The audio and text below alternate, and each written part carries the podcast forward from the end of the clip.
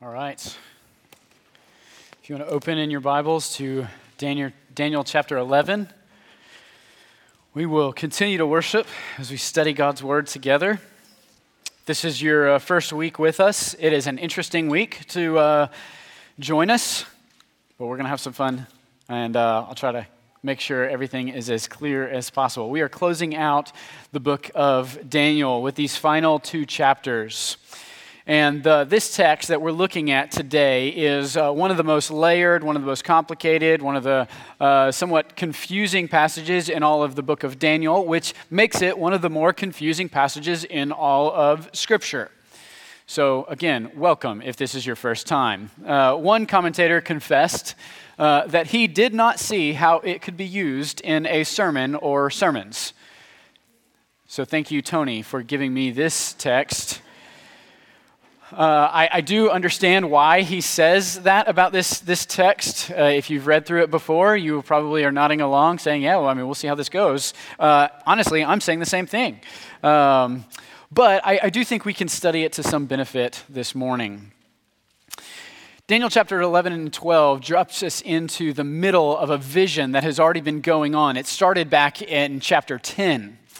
And Walter walked us through last week the first section, chapter 10 of this vision that Daniel has. He's visited by some kind of angelic being who has met with him based on Daniel's, his pleas, his prayers, his longing for God to set everything right. And this angel comes in and he says that he wants to tell Daniel what's about to come, what is going to happen as he moves forward. And so now in chapter 11 and 12, we get that actual prophecy. In chapter 10, he meets Daniel and says, I've got a word for you. In chapters 11 and 12, we actually get that word from the angel given to Daniel to say, here are the things that are coming at you. Here is the actual prophecy about how God's redemptive plan is going to unfold. And yes, there is going to be, as we study this text, some fairly crazy stuff that goes on. And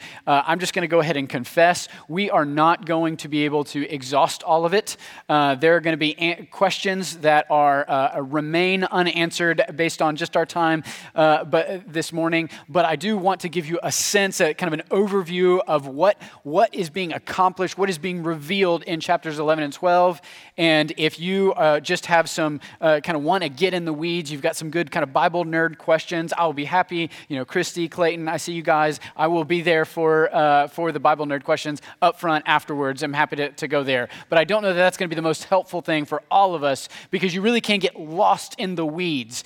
One of the things that's repeated is just the word he in this text. And unfortunately, we're not always exactly told who the he is referring to. And so I confess that as I was preparing, I got out my paper, I got my colored pencils, and I was trying to draw like a through line to make sure my he's were lined up, to make sure I'm talking about the right person. There's going to be all kinds of stuff like that might be a little confusing, a little bit just kind of make us kind of cock our heads and go, what is going on here? But I do think that there is a very clear theme throughout this revelation, throughout this prophecy, and it is that God has revealed to Daniel and to us his redemptive plan to increase our faith and to inspire our faithfulness.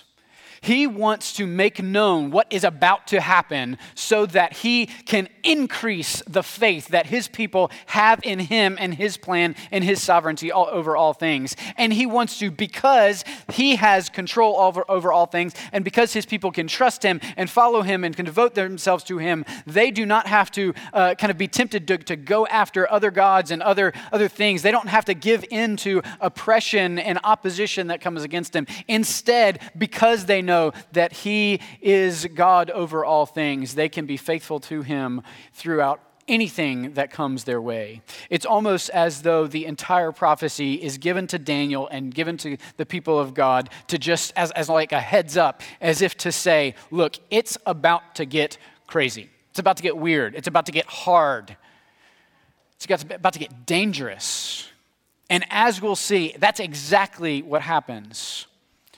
But through it all, you need to remember that God is in absolute control through all of those things. as things get dangerous, as things get difficult, as the oppressors come in, as the dangers abound, do not let it even enter your mind that the sovereign God of all things has lost any ounce of control. He has not. And he wants to reassure Daniel, look, I'm going to reveal what's coming so that you know I am still on the throne. No matter what happens, my plan has not been thwarted. This is very much a part of the plan. And even if you don't understand the plan, even if you don't fully know all the details, even if it's very unclear how something so terrible could fit into God's redemptive plan, he says, I want you to know you can still trust me. Walk with me. I've got you. And friends, that is the good news for us this morning. That is good news for you and for me right out of the gate about this text. Isn't it good to know that God has a redemptive plan that cannot be thwarted? Isn't it good to know that our God is working in human history to accomplish his purposes, and no matter how bad it looks, no matter how bleak it looks, he is still on the throne. Today, brother, sister, today in the year 2021, our God is on the throne. And what I know for a fact is that some of you guys are going through deep personal trials today. Some of you guys are going through deep difficulty. It might be a cancer diagnosis. It might be the loss of a loved one.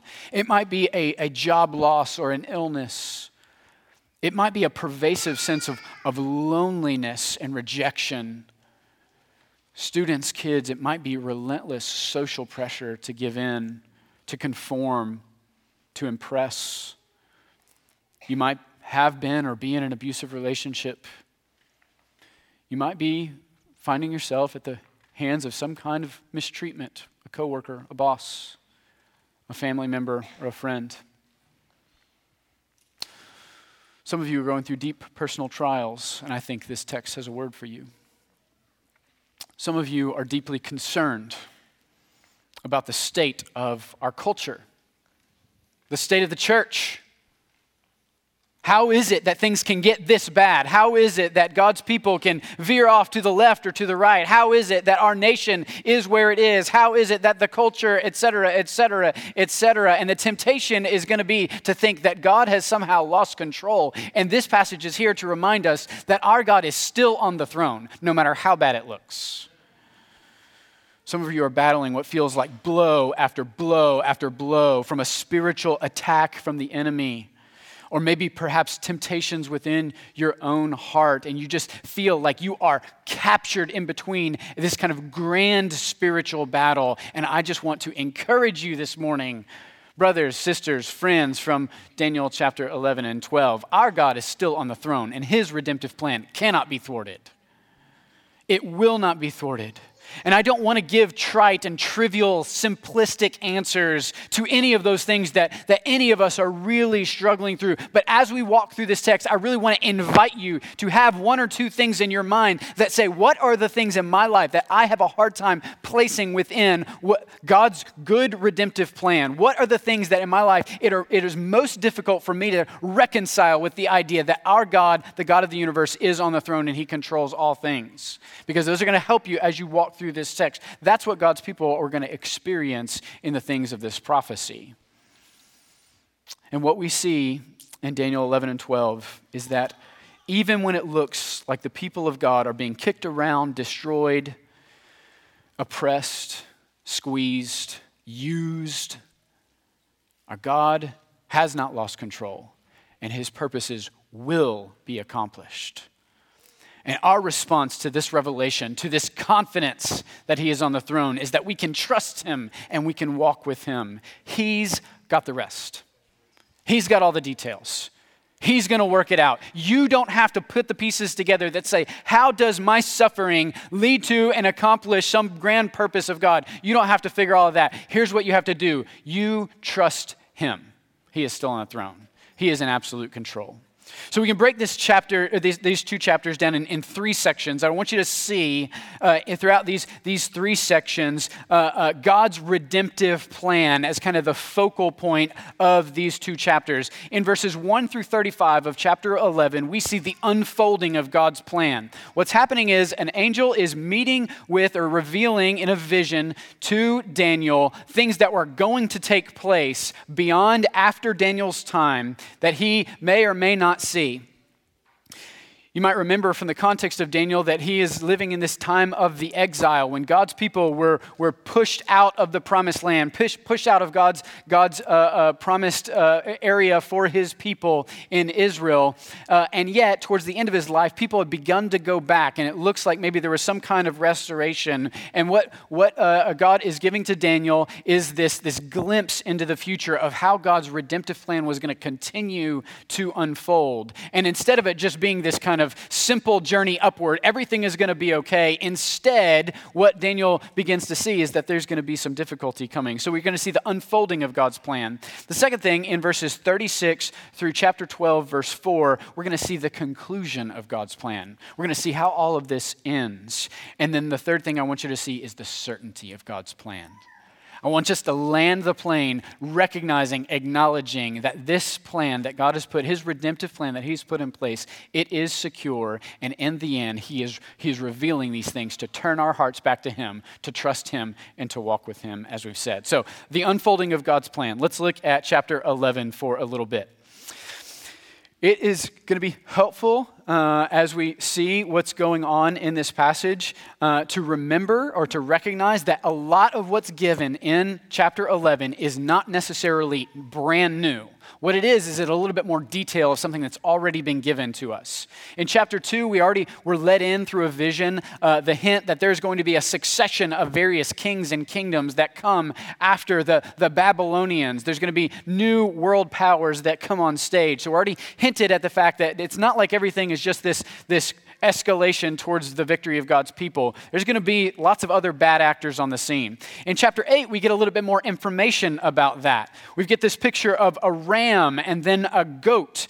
And in our study, we recognize that the goat that is pictured in that vision in chapter 8 was none other than Alexander the great Greek king and conqueror. He just kind of did whatever he wanted. He conquered. He went whatever he wanted. He did all kinds of things. But when his kind of time was complete at a very young age, his kingdom was kind of stripped away. He dies, and then his kingdom is broken up into four different groups.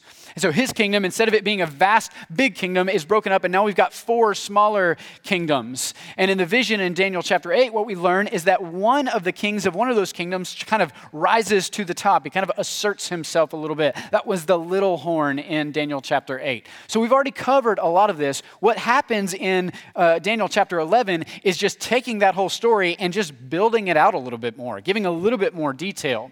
So Daniel 11 elaborates this same revelation in two sections. The first one is very short, and we're not going to spend a whole lot of time on it. In the first few verses, verses 2 through 4, you can see that he's kind of recapping what is happening in the Persian and the Greek empires. You can see that the Persian empire is going to have a great king who will give away to a mighty king in verse 3. This again is Alexander. And in these few verses, what we see again is that empire is going to be broken up, and it's going to be scattered into the four winds. And so they're going to be kind of all over the place. You're going to have four new empires that replace the goat's kind of single empire that was kind of a worldwide empire. That's all that you really need to capture from verses 2 through 4. That the Persia and Greece section is basically saying, remember that guy Alexander the Great that's going to come on? Just don't forget about him, okay? After he comes on the scene, his empire is going to be broken up into four. Now, for the sake of understanding the rest of the text, keep that in mind. Alexander's empire was broken up into how many? Oh, there you go. Okay, good. Hey, I should do more of that. Okay. The second section, verses 5 through 35, are focusing on two of those four kingdoms, okay? One is in the north and one is in the south. Okay, so if you can picture kind of where Jerusalem is, we've got one kingdom that is to the north and one kingdom is to the south. And what happens in these few verses from 5 to 35 is there's this kind of geopolitical tug of war that is happening, and God's people are kind of caught in the middle of it. There's one to the north of Israel, there's one to the south of Israel, and they're fighting one another. What's in the middle? Israel is. Let's try that again. What's in the middle? Okay, thank you. All right, good. We're tracking along. We're going to do a lot of this because it gets confusing. Okay, so now, when we get this prophecy, we need to remember this is not meant to be like a cool carnival trick where he's like, I bet I can tell you the future. You know, like it's not like this slimy guy who's like, I've got this fun thing I can do here. And then Daniel's like, whoa, that was really fun. No. He's trying to encourage Daniel. He's trying to exhort Daniel. He's trying to prepare Daniel for what's coming. And he's saying, look, there's going to be a kingdom in the north. There's going to be a kingdom in the south. They're going to be fighting. But guess where God's people are going to be? Right in the middle. And that's going to cause all kinds of problems. This is meant to show God's people that even as they are in the midst of a geopolitical turmoil, which is actually, as we saw in chapter 10, and we see even bits in the passage that we're looking at today, is actually the manifestation of spiritual turmoil and battle and warfare that is going on. God's redemptive plan is not threatened. Even as God's people are being kicked around like a soccer ball, God's plan is not threatened. And indeed, their job is to trust him and to remain faithful to him.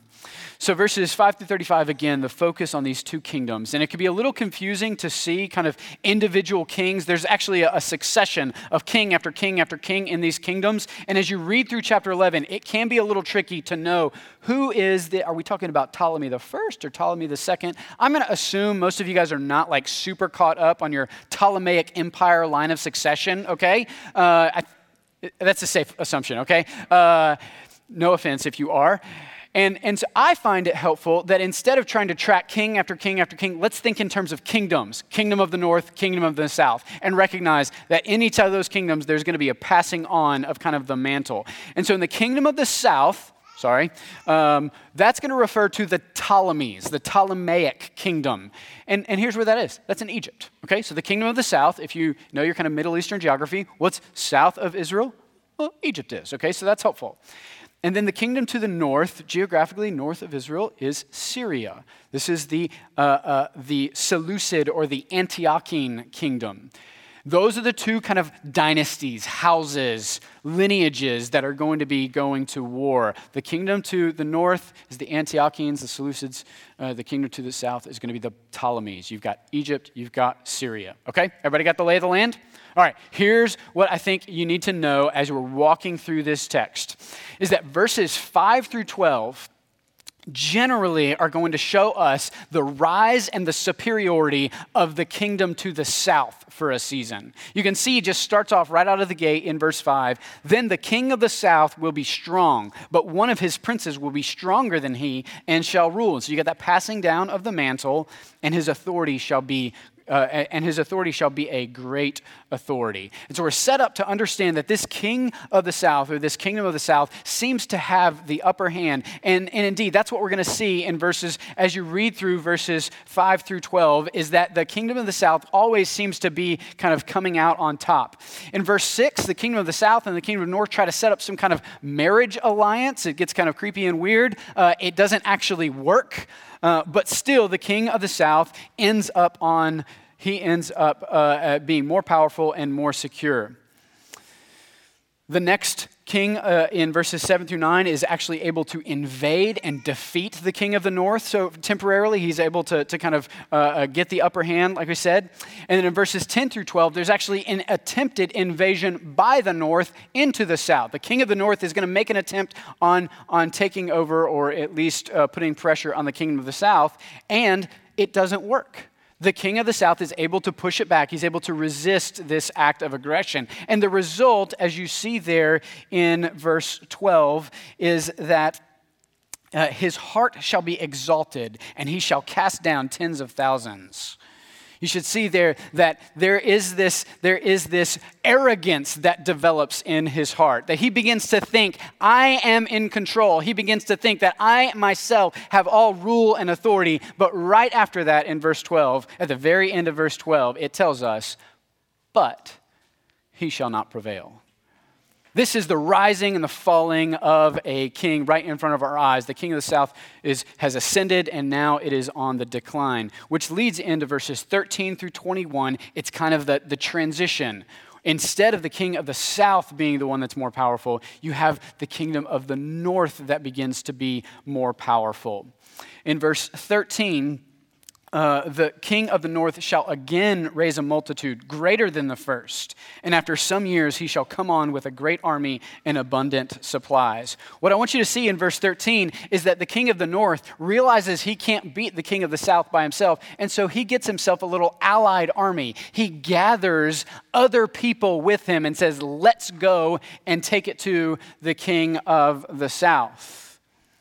There's two things I want you to see as you just catch that little tidbit, that there's an alliance that is formed against the king of the south. First, some of God's people, knowing the unfolding of this plan, are going to try to accelerate. They're trying to speed along the development, the unfolding of God's plan by means of political and military might.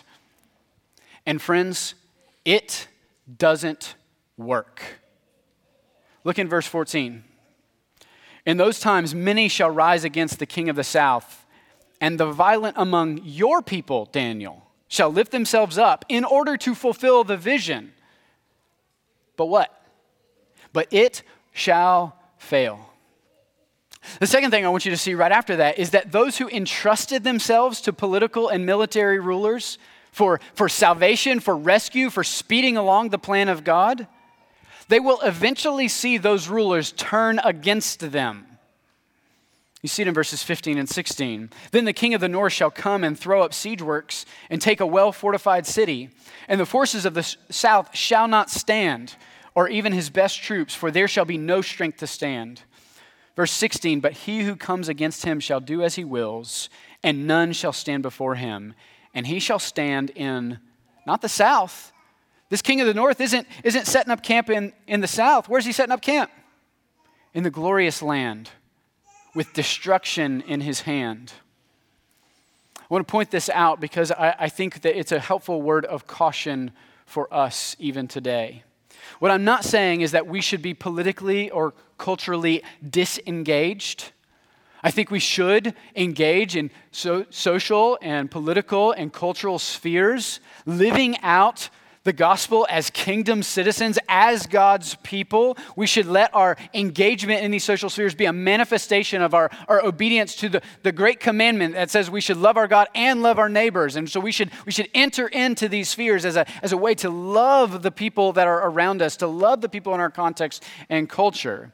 But what I am saying is that if we find ourselves putting our hope and our trust in a political party, a cultural influencer, or even a particular nation as the necessary means for God's plan to be accomplished, hoping that this alliance will usher in the plan in the kingdom of God, we will find, just like the people of God did in Daniel chapter 11, first of all, that hope and that plan will fail. And secondly, we will eventually see those things that we've put our hope in turn against us. We'll eventually find that those that we look to for this kind of salvation, this kind of reckoning, this kind of rescue, this kind of deliverance, those things will turn against us. There is a rebuke here for the people of God. He has made his will known. He has said, I've got this. He said, no matter how long, how hard, how bad it gets, I am in control. And the people of God says, we got this. And the answer is, no, you don't. And especially if the means by which you got this is to cozy up with these nations and these geopolitical military rulers, thinking if we can just muster our strength, then surely we can usher in the kingdom of God. If we can just win the culture war, surely we can usher in the kingdom of God. And friends, it will not work. And those that we find ourselves cozying up against will turn against us because their concerns are not the things of God, just like it was with these kings. Well, we have to keep going. In verses 18 to 21, I just want you to see that particular king that kind of rises to the top, he eventually falls. The next king after him also comes on the scene and he falls. And then in verses 22 through 35, there rises this character you have to know if we're going to understand what's happening in the rest of this chapter. It is a contemptible person in verse 21. What a way to be introduced in the Bible, right? A contemptible person. This is Antiochus Epiphanes. This is the next king of the north, and he is identified as a particularly gross and aggressive and effective ruler of the north. He is going to, in verse 22, it tells us that armies shall be utterly swept away before him. He's going to exercise deceit. He's going to act deceitfully in verse 23 in order to partially to cozy up to God's people. And as he grows in his power, he's going to make war with the south, but it's not just going to stop with the south in verse 27. In verse 28, you see that he's going to set his heart against God's own people. This is a man who in every way is trying to expand his power, and anything that kind of gets in his way, he's going to take them out. Antiochus Epiphanes becomes this kind of legendary bad guy in the nation of Israel's history for right and understandable reasons. Because look at the next scene.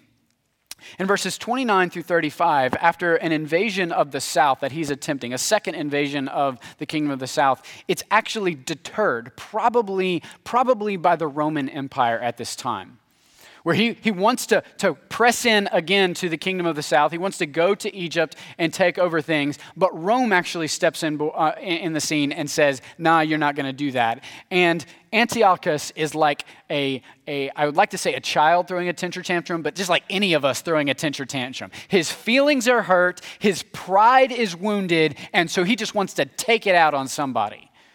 You ever done that? You ever had your pride so hurt, your feelings hurt, your disappointment so large, you just want to hurt somebody, and it doesn't matter who it was? We've all been there, haven't we? Antiochus is doing that just on a global scale of sorts. See, he wants to take his embarrassment and his anger out on somebody. And who's right there? It's God's people, Israel. And so that's what happened. Verse 31, you see the details there. Forces from him shall appear and profane the temple and the fortress. And they shall take away the regular burnt offering, and they shall set up the abomination that makes desolate. He shall seduce with flattery those who violate the covenant, but the people who know their God shall stand firm and take action. And the wise among the people shall make many understand, though for some days they shall stumble. And what I think that stumble means is that they're going to be persecuted. For some days they are going to be persecuted by sword and flame, by captivity and plunder. When they stumble, they shall receive a little help, and many shall join themselves to them with flattery, and some of the wise shall stumble. This is a dark scene, isn't it? This evil king of the north, Antiochus Epiphanes, his feelings are hurt, his pride is wounded, and he just needs to take it out on somebody. And there, vulnerable in between him and his chief enemy in Egypt, the people of God in Israel, and he just goes to town. Wickedly destroying, deceiving. And you got to put yourself in Daniel's shoes. You got to put yourself in the people of God's shoes. And you just got to wonder, God, in light of your deliverance, in light of your faithfulness, in light of your commands, in light of everything you've done for this people, how is it that this fits into your plan? And there's a certain extent to which we say, I don't know. I don't know how all of this was, if all of this was necessary for God to accomplish his plan. But what the text does tell us is that God has a purpose through all of this. He has an intention. He has a desire for what will happen in the lives of his people. Did you catch it at the end of verse 35? Some of the wise shall stumble. Some of them are going to experience persecution. Why? So that they may be refined, purified, and made white until the time at the end. For it still awaits the appointed time. Do you catch that, Christian? Whatever that thing was you mentioned earlier, the suffering, the oppression, the disappointment, the fear, whatever that thing that is coming at you and you find yourself crying out, God, how does this fit in with your plan? What we can say for certain is that God wants to do something through your trial. He wants to do something through your tribulation, and he wants to do it in you and in me. To teach, to refine us, to purify us, to grow our faith in him. Christian, whatever you're going through, this is one thing we can always say for certain God wants to do through your difficulty. He wants to increase your trust in him. He wants to increase your confidence that he is in control. And that might entail us going through some difficulties and some bumps and some bruises along the way, even at great personal cost. There are people dying in this scenario so that God's people will be refined, will be purified, and their hearts will be turned not towards the things of this world looking for salvation, but instead towards their God. That is what he wants to do in this season of difficulty. The unfolding of God's plan sounds awesome. It might be really hard for you and for me. But the unfolding of God's plan is going to be ripe with opportunity after opportunity after opportunity for you and I to not direct our hearts inwards, not direct our hearts towards just other people, not direct our hearts towards the things of this world that cannot satisfy, not direct our hearts to the systems of this world, the geopolitical, military rule. None of those things can rescue us or bring about God's plan. There is one on the throne, though. And these things are meant to strip away our trust in all those other things. These difficulties are meant to strip away our inclination to run after all those other things and instead redirect our hearts to the God who is on the throne. It is his plan that's unfolding. It is not our plan. It is not the kings of this earth's plan. It is his plan that's unfolding. And we find ourselves in it. And as long as it's his plan and he's on the throne, we can trust him. So that's the unfolding. Let's look at the conclusion of God's plan. We're going to go really fast through this, but I think it's really helpful. Verses 36 in chapter 11 through chapter 12, verse 4, the focus of the prophecy shifts.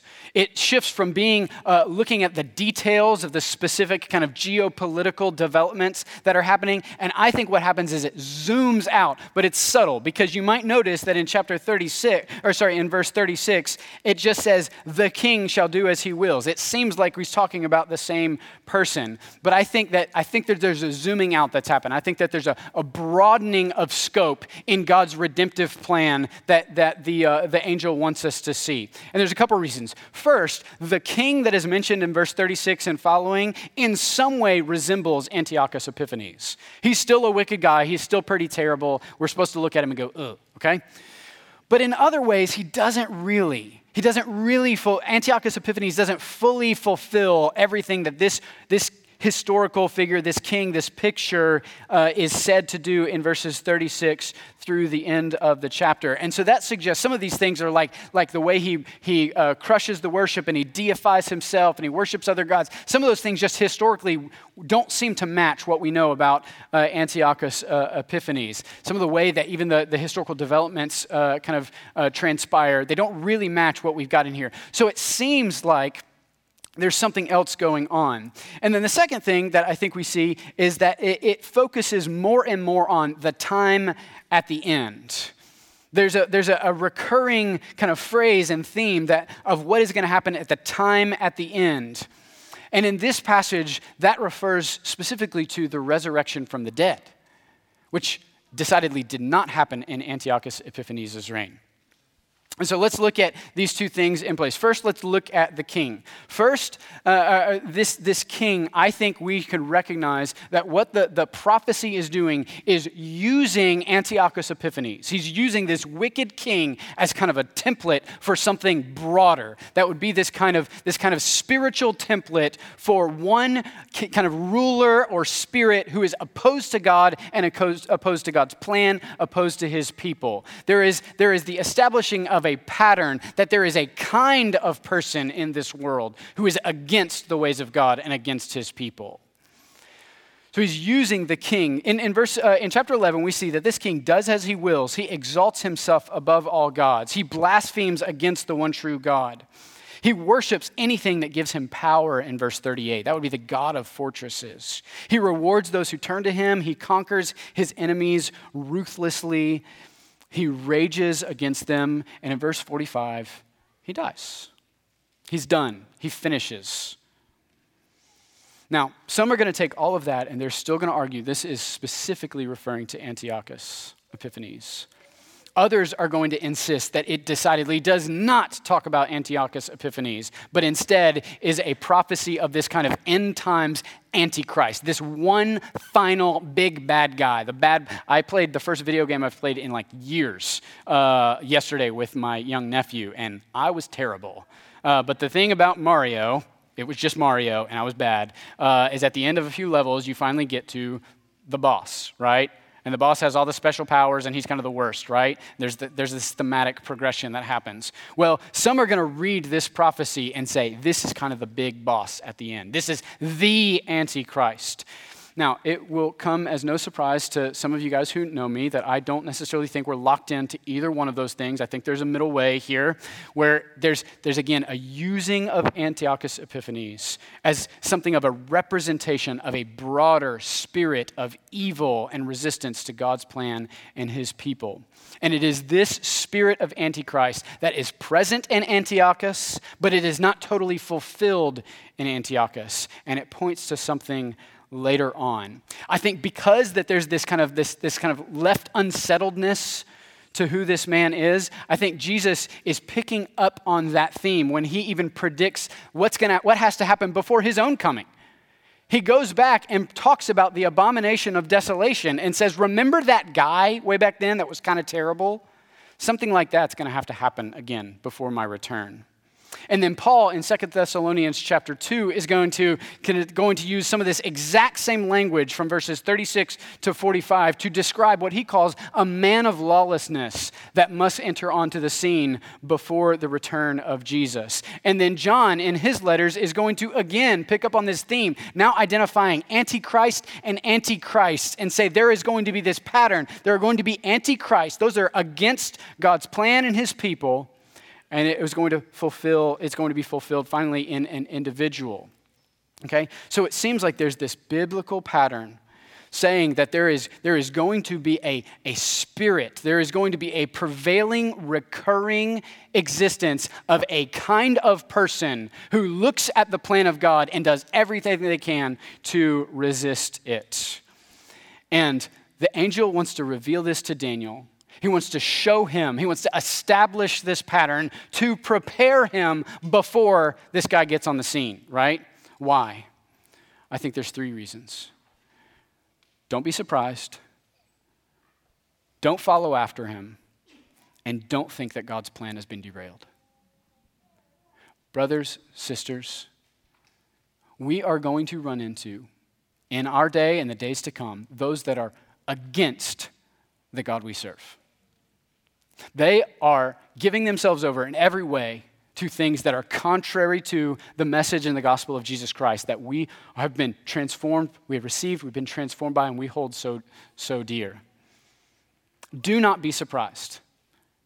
Do not be surprised when it looks like they're winning the day. Do not be surprised when it looks like Satan is winning. Don't go after it. And don't forget, God is on the throne. His control hasn't been weakened. He's not threatened. This is a pattern that's going to continue on for centuries, for ages, for millennia. There are always going to be enemies to God, enemies to his gospel, enemies to his church. And over again, God's people have to be reminded, don't be surprised, don't get duped into following them, and do not forget that God is still on the throne. Why? Why should we have that kind of confidence? I think we can have that kind of confidence. We can have that kind of hope. We can have that kind of rootedness in the reality of God's plan because of what comes next. If you look, the second section of kind of looking at the culmination, the fulfillment, the end of God's plan is this beautiful picture of resurrection. Even though this king is going to usher in a time of trouble such as has never been since there was a nation till that time, the angel doesn't want Daniel to despair. He says, your people shall be delivered in verse 1. Everyone whose name shall be written in the book of life. Written in the book.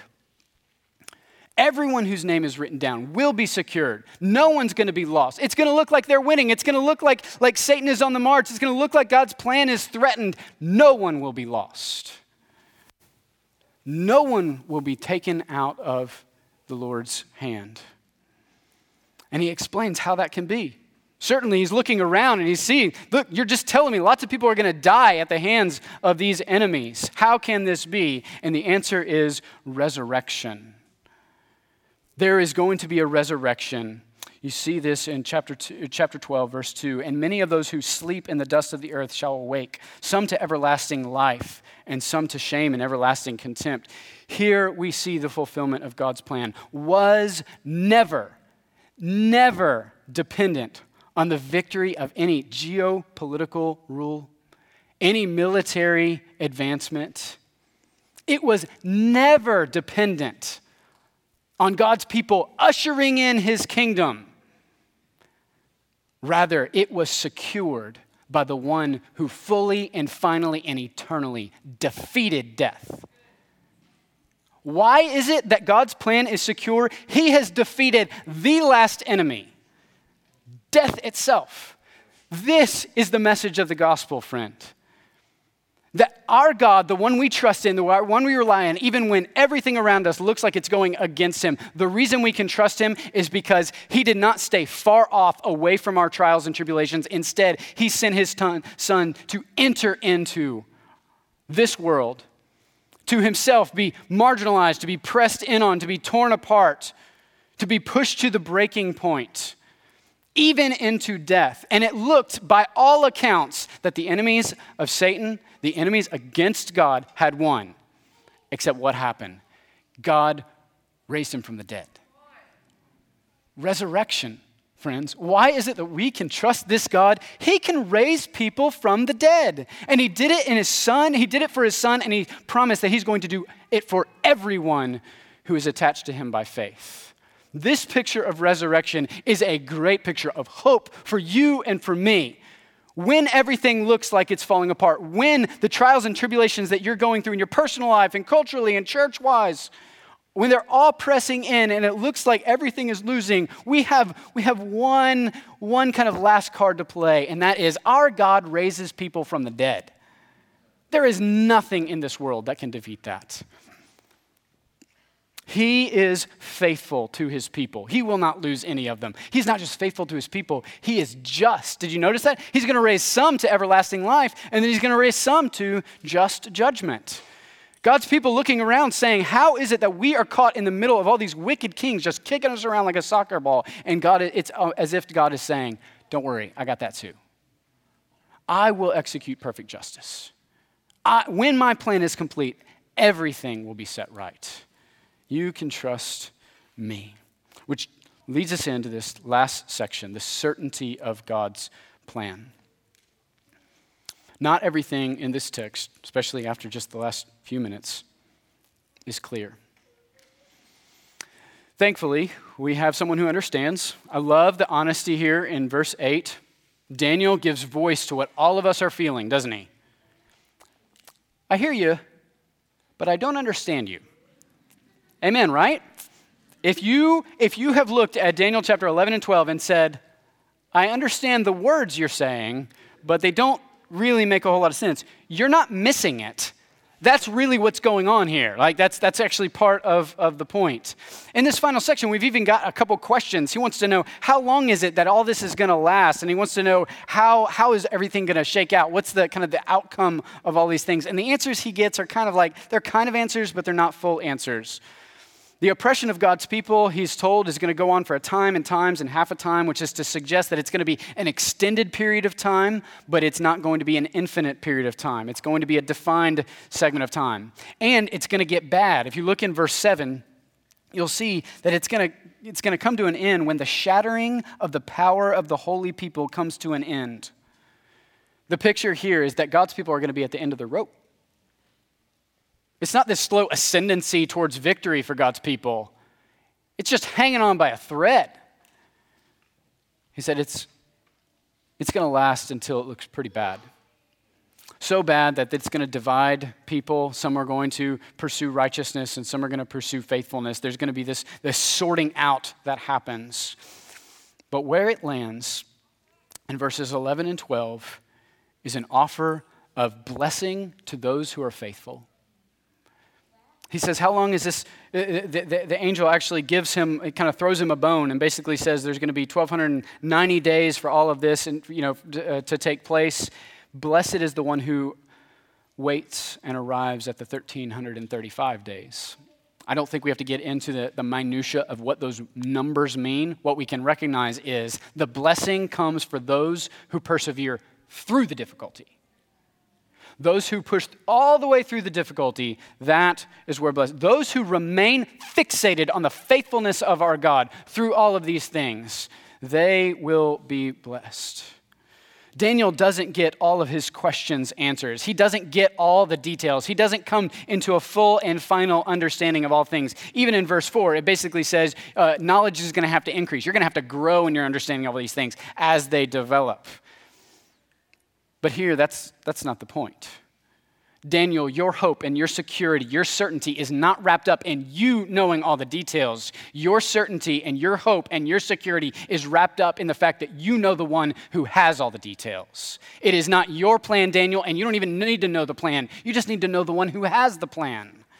It is his plan, and because of that, our security and our future is absolutely guaranteed. Brothers and sisters, I cannot tell you how all the details of your life are going to kind of miraculously work for this beautiful outcome, as though your life was like a Hallmark movie, a Christmas Hallmark movie. It might not happen. It might not happen. What I do know is that through whatever difficulty, you can trust the God who is on the throne. You can trust the one whose plan it is, because this future is absolutely secure. This future is guaranteed because he sits on the throne. We don't have to worry. We don't have to wonder. We can trust.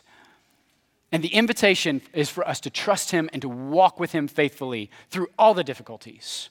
The blessing is for those who walk with him through all these things. Christian, you have an immeasurable source of hope and encouragement. You know the God who sits on the throne. Friends, guests who've joined us, you might be listening to all this and you say, I don't know what it's like to have that kind of security. And honestly, I kind of want to say, I know. I don't know how you can get this kind of security. I don't think you can get this kind of security any other means other than knowing the God of the universe who reigns over all things, whose plan is perfect and is being unfolded. But the invitation to you today is to know him. It is to trust him. It is to rest in what he has done for you. He holds out an invitation to you. He wants to know you. He wants to walk with you. He wants to give you this secure future and hope. And the means by which he's done that is, as I mentioned earlier, he has not stood far off from all the trials and the tribulations. He's entered into it in the person of his son. And he's lived the life that you and I could not live. He died the death that you and I deserved. He defeated the grave, as we talked about earlier, so that everybody who trusts in him, their security, their future is absolutely guaranteed. You can have that confidence today. What prevents you from trusting this faithful God today? I cannot promise you that life will be easy. In fact, if this passage is to be believed, it could get pretty hard. But what I can promise you is that the God whose plan is unfolding is good, and he is faithful, and his throne is not threatened by anything that's going on in your life or mine or around us. And that is a great source of hope for all of us. Let's pray. Father God, thank you for that confidence that we have, that you are good and you are faithful. God, you are lovely and you are sure. That there's nothing in this life, there's nothing in our lives, there's nothing even in our rebellious spirits that can threaten your lordship over all things. And so we praise you for that. And I ask for the members of this church, for my own heart and life, Lord, that we would find in you a great source of security, great source of hope. Lord, that our eyes would be fixed on you and that you would use this unfolding plan to increase our faith and to inspire us towards faithfulness as we walk with you all our days, knowing that the end is secure because of Jesus. It's in his name we pray. Amen.